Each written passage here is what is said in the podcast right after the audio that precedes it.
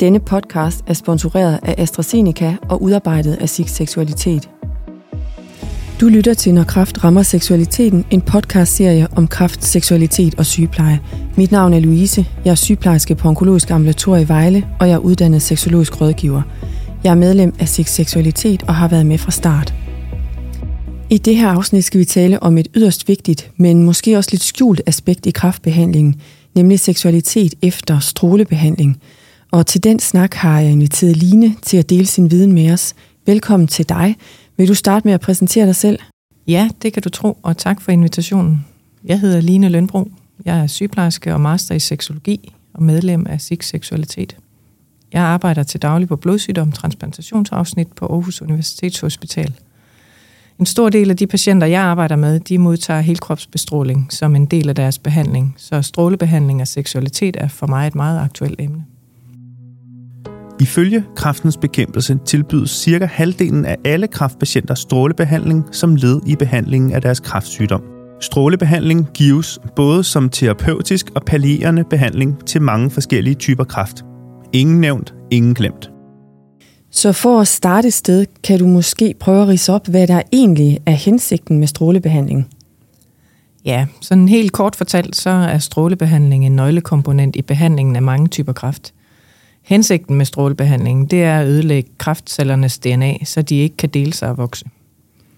De fleste strålebehandlinger gives udvendigt på kroppen i afgrænsede områder svarende til kræftsygdommen, eller som helkropsbestråling, som for eksempel til knoglemavstransplantationspatienter.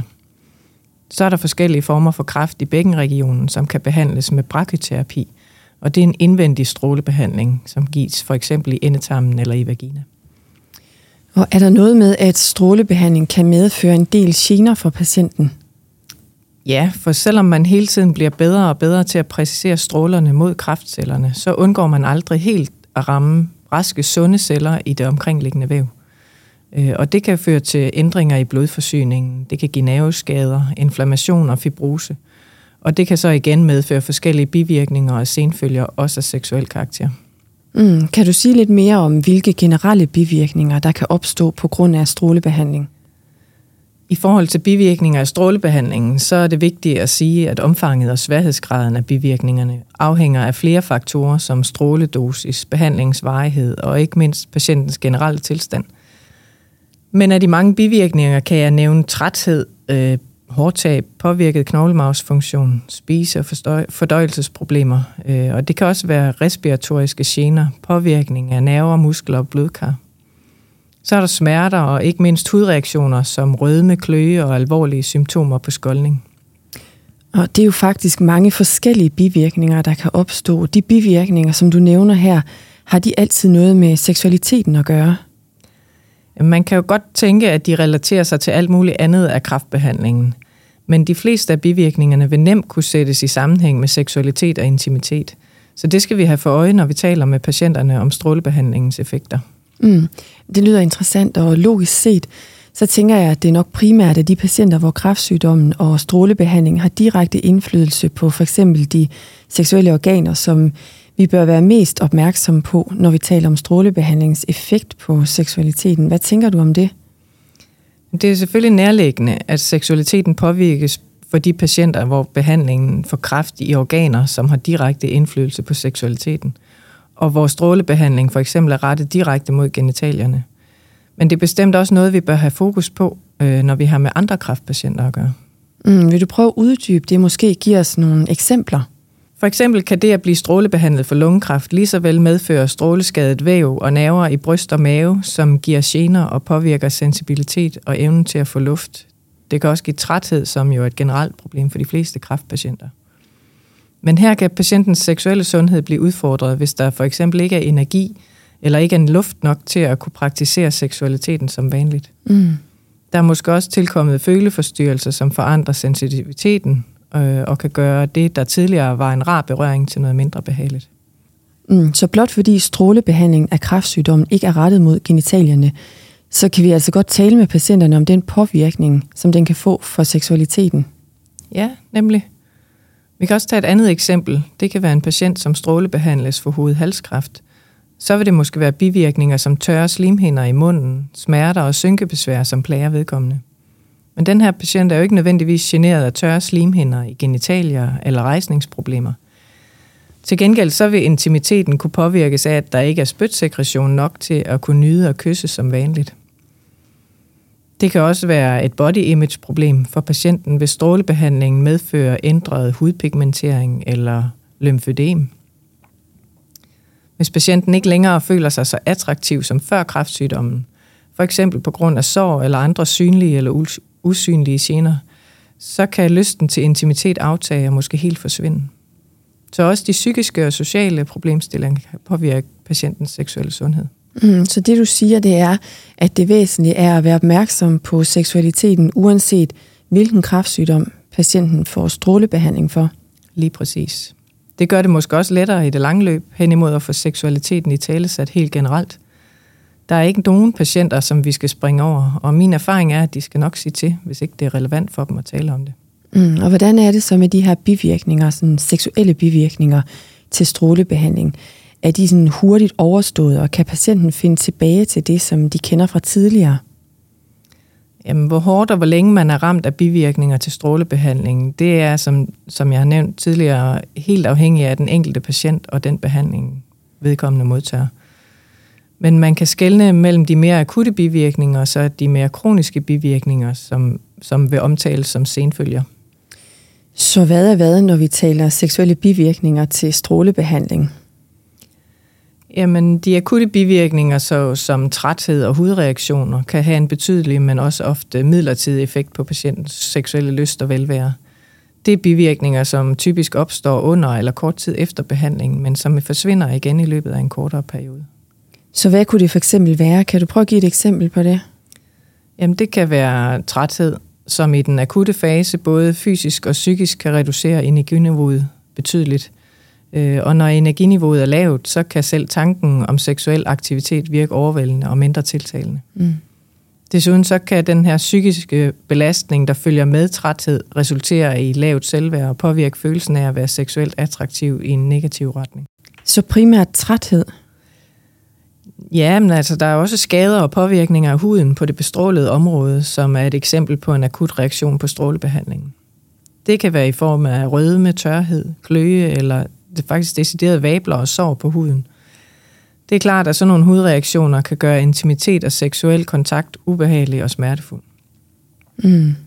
Og hudpåvirkningen for mænd og kvinder, der bestråles for kraft i bækkenregionen, vil især udfordre samleje og penetration, fordi der kan komme smerter, ubehag og blødning, og også rejsningsproblemer.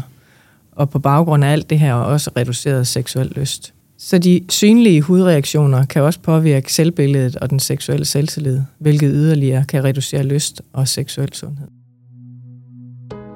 I en rapport udarbejdet for Sundhedsstyrelsen i 2017 beskrives senfølger efter kræft som helbredsproblemer, der opstår under primær behandling og bliver kroniske, eller som opstår og manifesterer sig måneder eller år efter behandlingen er afsluttet. Senfølgerne omfatter ny primær kræftsygdom og fysiske, psykiske eller sociale forandringer, der er en følge af kræftsygdommen og eller behandlingen af denne. Ja, der er jo faktisk mange vinkler på de seksuelle bivirkninger allerede i den akutte fase. Hvad kendetegner så de seksuelle senfølger, der kan opstå efter strålebehandling? Jamen, senfølger de kan opstå som bivirkninger under og lige efter behandlingen, som med tiden bliver kroniske. De kan også dukke op måneder eller år efter endt behandling. Okay, det er jo interessant, at det kan dukke op, når kraftforløbet er afsluttet. Kan du komme med nogle eksempler på det? Det kan for eksempel være patienter med tarmkræft eller patienter, som har fået indvendig strålebehandling i forbindelse med gynækologisk kræft. Her kan vævet over tid stille og roligt vokse sammen og blive mindre i både længde og diameter og miste elasticiteten.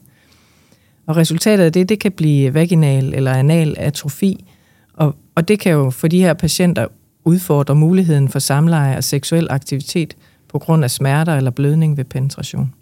Og her vil seksuel rådgivning, medicinsk behandling og måske også behov for seksuelle hjælpemidler være vigtigt for, at de kan opretholde en seksuel sundhed. Mm. De fleste sygeplejersker, der arbejder med kræftpatienter, kender også til problemer med hormonpåvirkning. Er det en senfølge til strålebehandling? Ja, det er det bestemt. De kønshormonproducerende kirtler, som også kaldes gonaderne, har høj strålefølsomhed, og det betyder, at testosteronproduktionen hos mænd reduceres, og sædkvaliteten kan forringes. For kvindernes vedkommende, der vil strålerne påvirke æggestokkenes funktion i en grad, hvor præmenopausale kvinder kan blive infertile og går i behandlingsinduceret menopause. Og det betyder jo altså for begge køn, at vilkårene for at reproducere sig på normal vis vil forsvinde. De patienter, de vil altid blive tilbudt muligheden for at få frosset æg eller sædceller ned, hvis de ønsker det. Mm. Så infertilitet kan i høj grad påvirke den seksuelle sundhed, og det skal vi tale mere om i en anden episode. Er der andre senfølger til strålebehandling, du tænker er væsentlige at nævne her?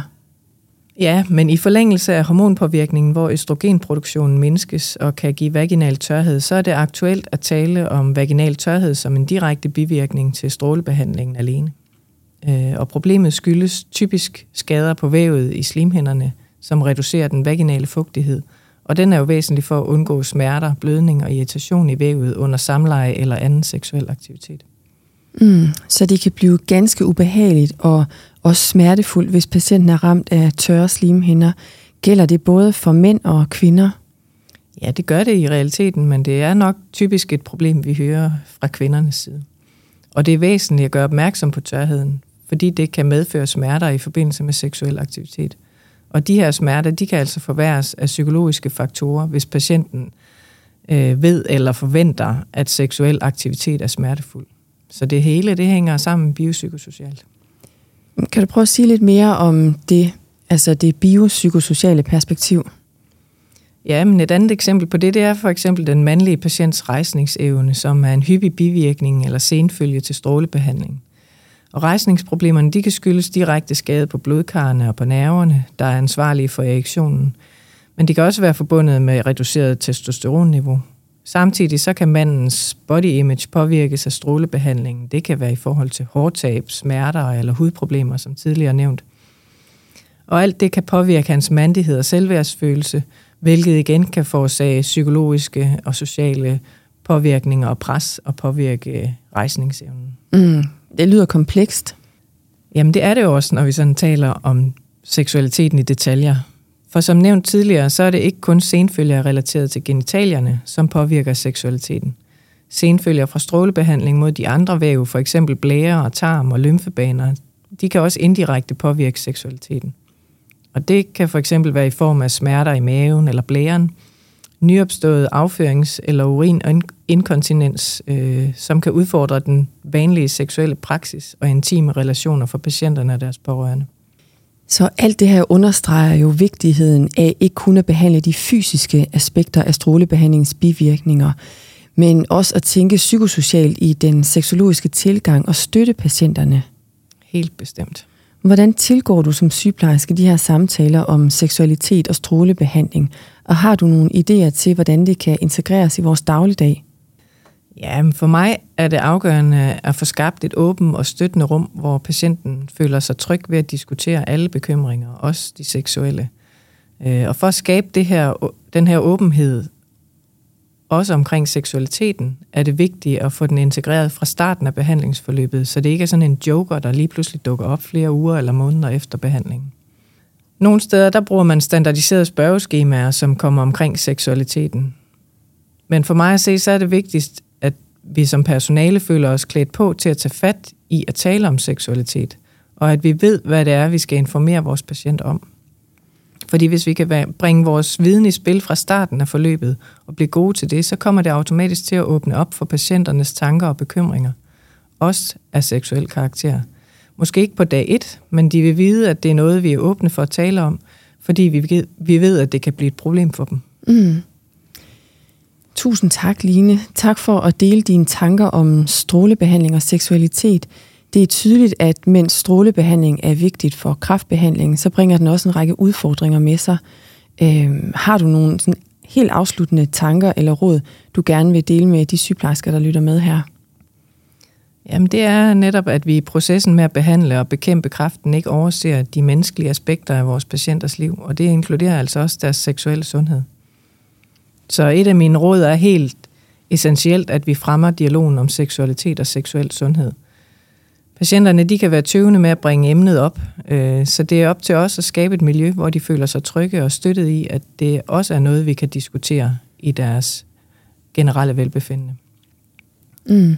Og så er det væsentligt at være åben og huske på, at hver eneste patient er unik, og deres oplevelser omkring seksualitet og alle andre aspekter af sygdomsforløbet vil være forskellige. Mm. Tak, Line, for at dele de sidste vigtige pointer og for at dele din viden og erfaring med os. Er du blevet nysgerrig, og vil du vide mere om kraft, seksualitet og sygepleje, så lyt til de øvrige afsnit af denne podcast-serie, Når kraft rammer seksualiteten.